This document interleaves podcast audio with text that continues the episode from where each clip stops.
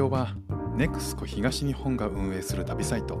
未知の細道で2021年8月25日にアップされた記事です。よかったらサイトの方も覗いてみてください。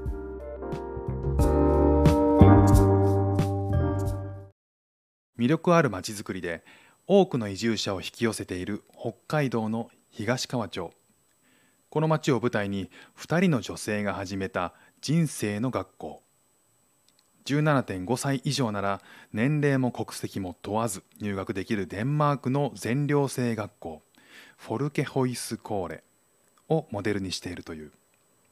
なぜ東川町でデンマークの学校？そこでは何が学べるの？デンマークの全寮制学校フォルケホイスコーレを東川町に人生の学校で見つめ直すこれまでとこれから。北海道第二の都市旭川駅から車でだいたい30分。旭川空港から車で15分。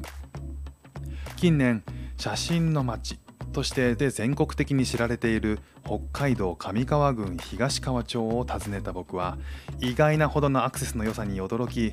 コンパクトながらもどこか開放的な街の景色に心惹かれた。中心地はこの町に暮らす人々の生活や街の営みを程よく感じられる落ち着いた雰囲気で高いビルや巨大な商業施設がないから空が広い。中心地から少し車を走らせると人の手によってしっかりと整えられた美しい田畑と緑豊かな山々が目に入る。なんというか深呼吸してうーんと伸びしたくなるような街と自然のバランスが心地いい街だ。1950年に1万人を超えていた東川町の人口は1993年になると6973人まで減少した。そこから2019年には8380人にまで回復し総務省が今年1月1日に発表した人口動態では人口増加率で北海道トップに立った。東川町を検索すると人口増加に関する記事がたくさん見つかる。その中には2002年から始まった充実した子育て支援や景観を守る取り組み。2009年からスタートした外国人留学生の積極的な受け入れ。1985年に宣言した写真を軸としたまちづくり。など多くの要素が挙げられている。文字で読むとうーんそうか。程度の感想しかなかったけど東川町に足を踏み入れてなるほどと納得できた。よそからどう見られているかを意識したブランディングではなく町の将来と住民の住みよさを意識した長年の取り組みによってたくさんの人が移住する町に変化してきたのだ。この気持ちいい町に引き寄せられた2人の女性が2020年4月この町を舞台にした学校を開いた。その名も人生の学校。スキルアップや資格取得が目的ではなく東川町で豊かな時間を過ごすことで人生を見つめ直したり新たな気づきを得るための学校だ。これはもうなんだかすごく気になる。ということで取材を申し込んだ待ち合わせ場所に指定された町の複合交流施設セントピュア2を訪ねてその施設自体に心をわしづかみにされた。旧東川小学校の校庭にはゴロゴロしたりピクニックしたりするのにぴったりの芝生。ちなみに取材の日が雨じゃなかったら絶対に寝転んでた。その広々とした芝生の庭に面して大きな開口部を取ったセンスのいい建物の中には5万冊の書籍を収蔵する図書スペース。本の森があってたくさんの老若男女が本を開いたり勉強をしたりしている。その隣のスペースでは家具デザイナーで椅子研究家東川町芸術文化コーディネーターの織田則次さんが収集した世界的な名作椅子が織田コレクションとして展示されていて思わず見入ってしまう。この素敵な施設にある一室で人生の学校を開いた安井咲さんと東俣薫さんに話を聞いた。2人は慶應義塾大学の同級生で共通の関心を持っていた。教育だ。安井さんは幼少期にイギリスにいて周囲に馴染もうと必死で身につけた英語が日本に戻ったらその英語が気持ち悪いと言われてしまったという思い出がある。それが馴染めなさの原因になってしまった。結局自分が生き生きできるかどうかって環境とか周りの人たちがどう関わってくれるかによって変わるよねと思っていました。大学に進学してからも楽しく過ごしながら何か物足りないでも何がしたいのかはわからないと迷走している時期に周囲の人たちから「Teach for Japan どう?」と勧められてまだ立ち上がったばかりの NPO に参加した Teach for Japan はアメリカにある教育 NPO Teach for America の支部でアメリカでは大学を卒業したばかりの新卒者を2年間アメリカ各地の教育困難地域にある公立学校に非常勤講師として派遣するというプログラムを展開している。同様のプログラムを日本でもというところから Teach for Japan はスタートした。安井さんはここで教育に目覚めた。大学やサークルで気になっている社会問題について話したりすると意識が高い。って拒まれる空気がありました。でも Teach for Japan にいた人たちは自分以上に社会問題について議論している人たちの集まりでした。気を使わずに本音で話すことができて居心地の良さを感じました。そんな経緯なので教育はたまたま情熱を向けた対象だったのですが知れば知るほど複雑で使命感が湧いてきて気づいたら今までのめり込んでます。東又さんもまた自身の海外経験が教育に携わるきっかけになった。父親の仕事の都合で幼い時ロシアに住んでいたこともあり海外生活に関心があった東俣さんは高校生の時アラスカにある人口2000人ほどの小さな町に留学した。そこは自分の意思で移住してきて独立心の強い住民が多かったこともあり町の人たちになぜここに来たのかと問われることが多かった。そこで大学受験のためと答えればそんなに大学に入るのって大事なの？と聞かれ通訳になりたいと言えばなんで？と問い返される毎日でそのうちに将来のことを考えるのって大切なことだなと感じるようになった。ところで日本に帰ると重視されるのは偏差値で英語が得意だから東京外語大学は？とスキルで進路が振り分けられていく。その違和感があまりに大きくてその人の人生に寄り添った学びの方法はないのかな？という疑問から大学ではさまざまな形の教育の在り方に触れた。高校は普通の進学校でとにかく東大に行くことが善。みたいなカルチャーでした。でもそれは違うでしょうと感じていましたね。それでいろいろな学びのあり方があったらいいなと思って大学でも模索していました。違う学部違うキャンバスで学んでいた2人が出会ったのは2008年大学2年生の時。慶応大学150周年記念事業として学部生院生社会人が共に学ぶ福沢諭吉記念文明塾というプログラムが開催されそこで知り合った。とはいえその時はそれぞれの活動が忙しかったこともあり互いに面白い子がいるなと認識しながらもそれほど距離は近くなかった。それは社会人になってからも変わらず年に一度か二度食事をする程度の関係だったという。2017年9月2人が一緒にデンマークに旅行に行くことになったのも単なる偶然だった。大学卒業後リクルートに入社した安井さんは当時人事部で働いていた。東俣さんは新卒で入ったベネッセから転職して外資系コンサルティングファームでコンサルタントをしていた。多忙な2人が久しぶりに会って食事をした時たまたま2人とも9月に長い休みを取ることが分かり一緒に旅行しようという話になった。目的地を決める時久しぶりに会いすぎてお互いの共通のテーマが教育しかなくてと東俣さん。海外の面白そうな学校を訪問してみたいよねと盛り上がった。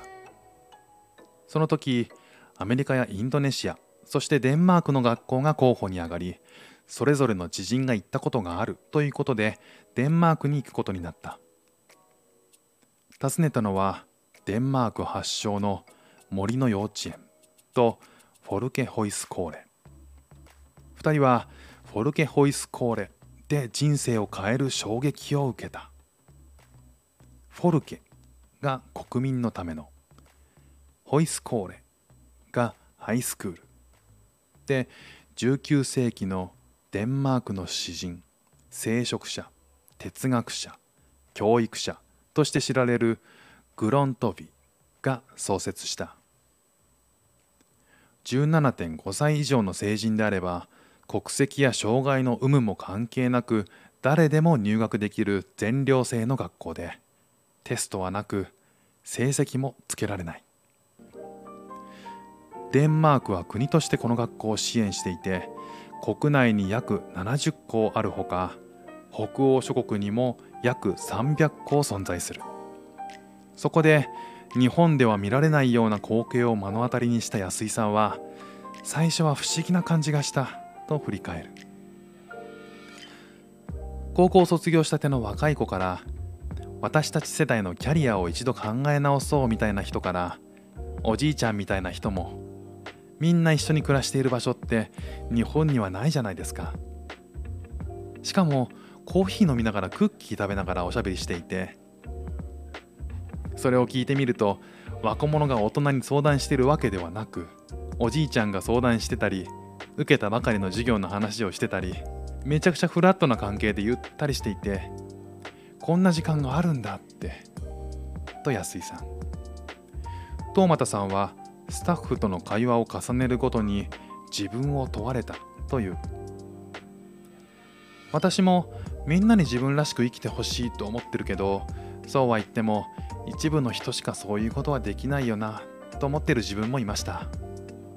そこでみんな生きてる意味ってあるよね。それが前提じゃないと社会作れないじゃんと言われて会社もなんでそれしか休めないの？と聞かれて会社の人に迷惑がかかるからって言うとそんなにあなたを縛りつけるものが重要なの？って。成功や成長を良しとするアメリカや日本の根本の考え方が真逆だと感じて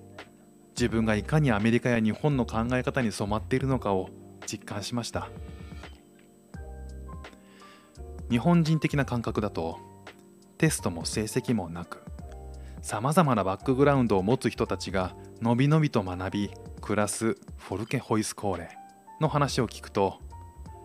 学歴や出世争いから離脱してモラトリアムを過ごしているようにも聞こえる。2人に率直にそう言うと東俣さんが微笑んだ。私もそう思って聞いてたんです。そしたら「君は何になるの？なんでそう思うの?」と言われて気づきました。日本は大学を卒業して就職してっていう一定のルートがありますよね。そのルートから外れると落ちこぼれみたいな。だから他人と比較してしまうんだけどそもそもデンマークはそういう年齢で輪切りにされる競争が存在しないからスタート地点からバラバラなのにどうやって比較するの？って。日本の常識に染まっている自分がショックでしたね。フォルケホイスコーレに来る学生は目的も背景もバラバラでそれぞれのペースで学校や共同生活を楽しんでいた。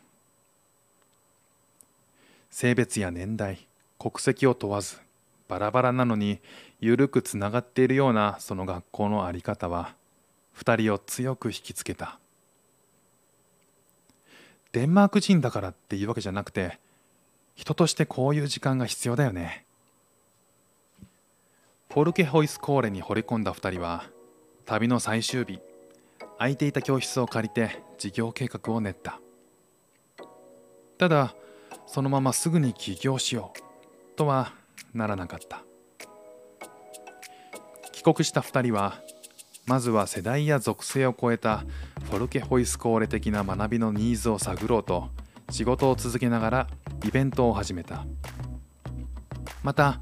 改めてフォルケホイスコーレとは何かを吸収するために本を読んだり実際に通ったことがある人にヒアリングをしたりした。イベントをすると確かな手応えがあり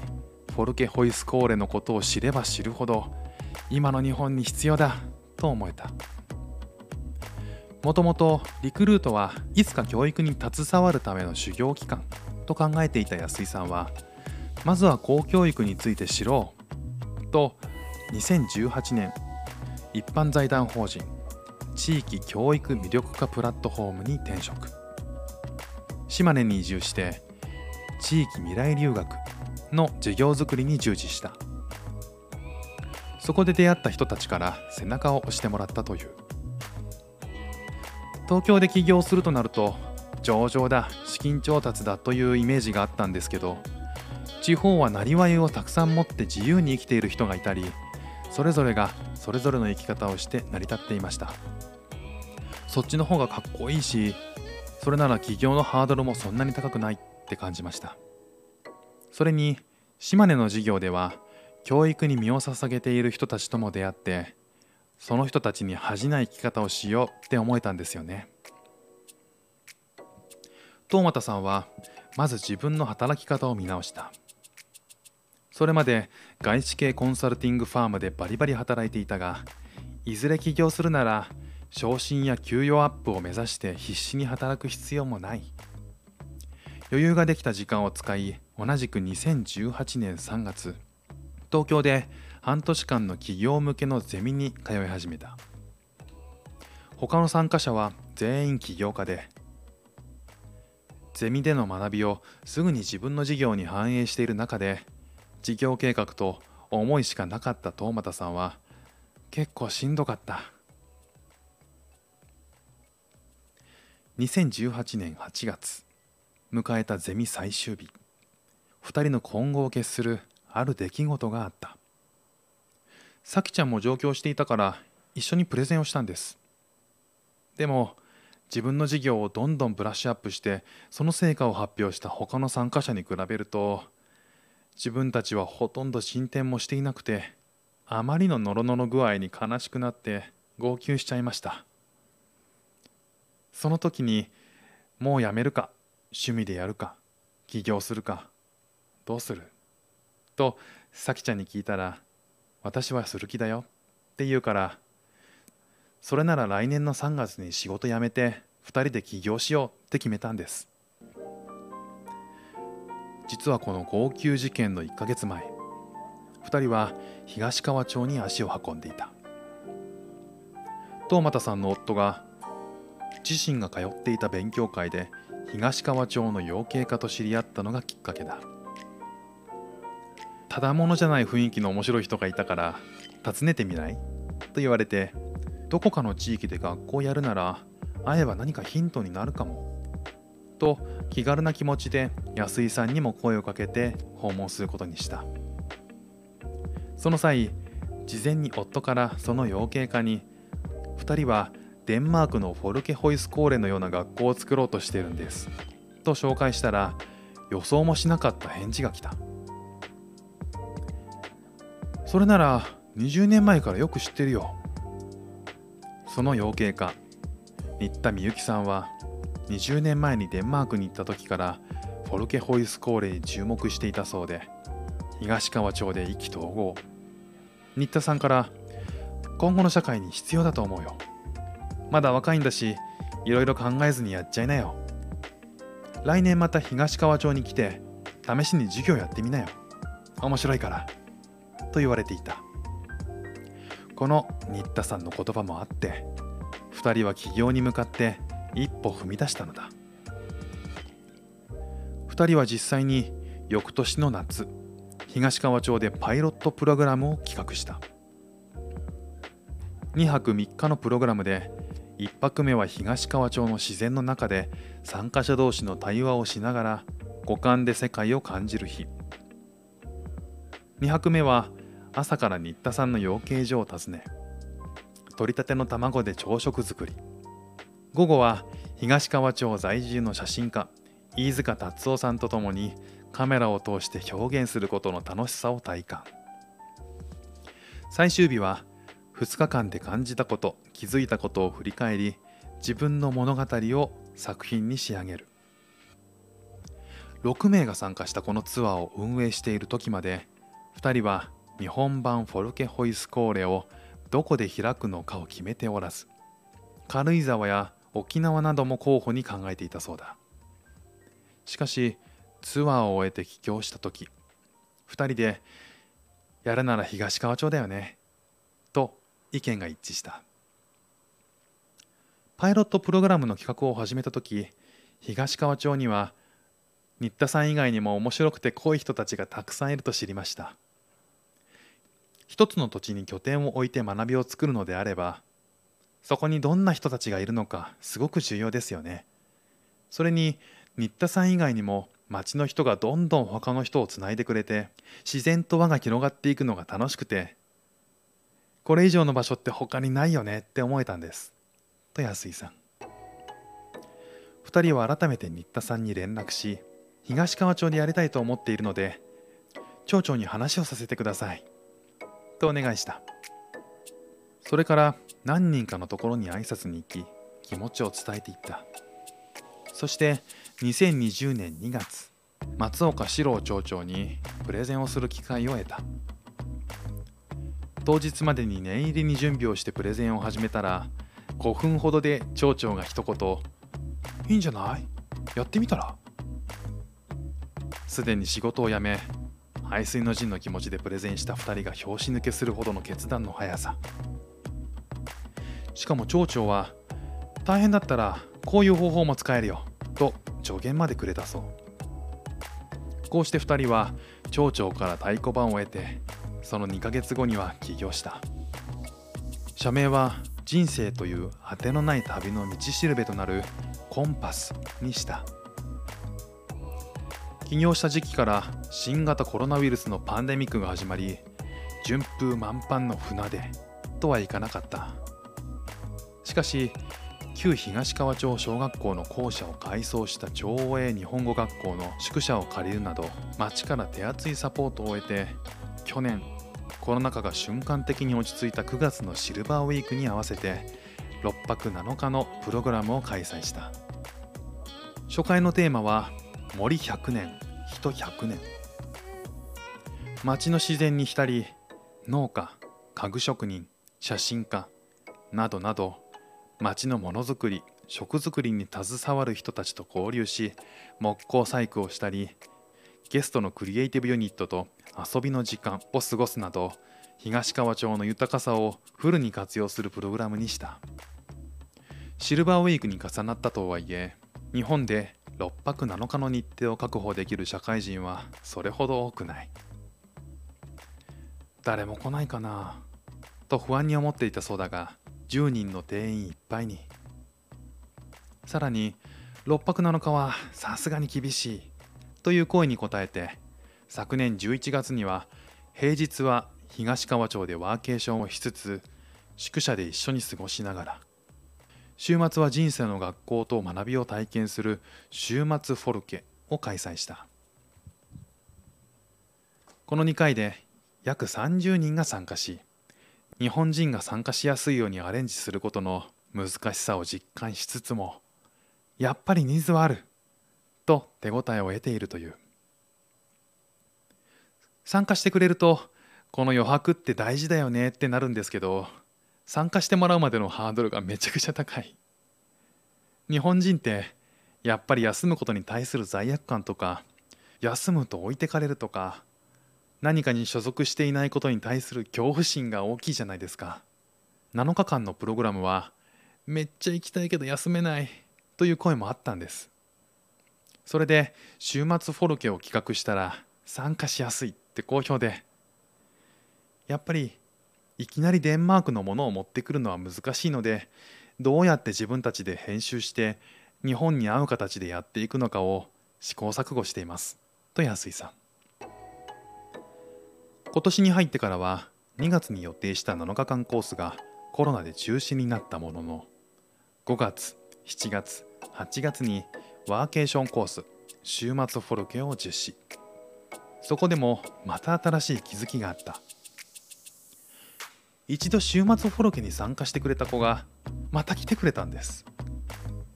一回来てくれたらこんなにも気軽になるんだ。人間って面白いなと思いました。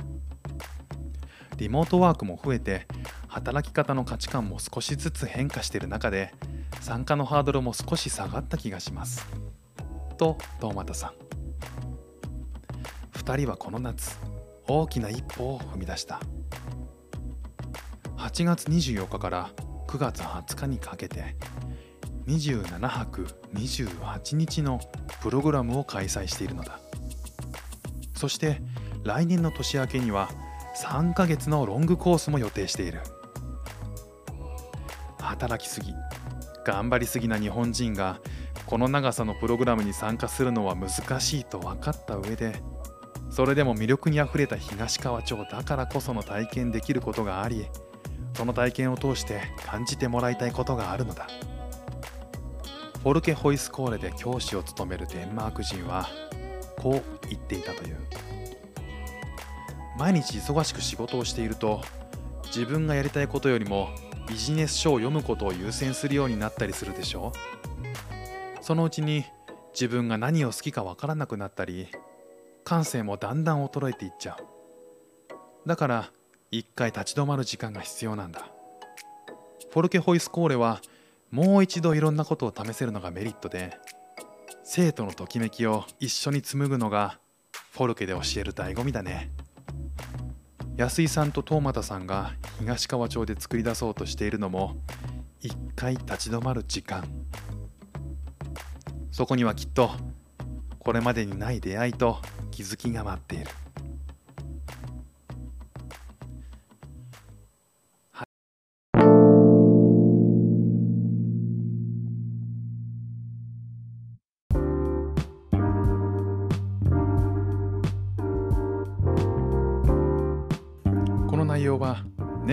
東日本が運営する旅サイト未知の細道で2021年8月25日にアップされた記事です。よかったらサイトの方も覗いてみてください。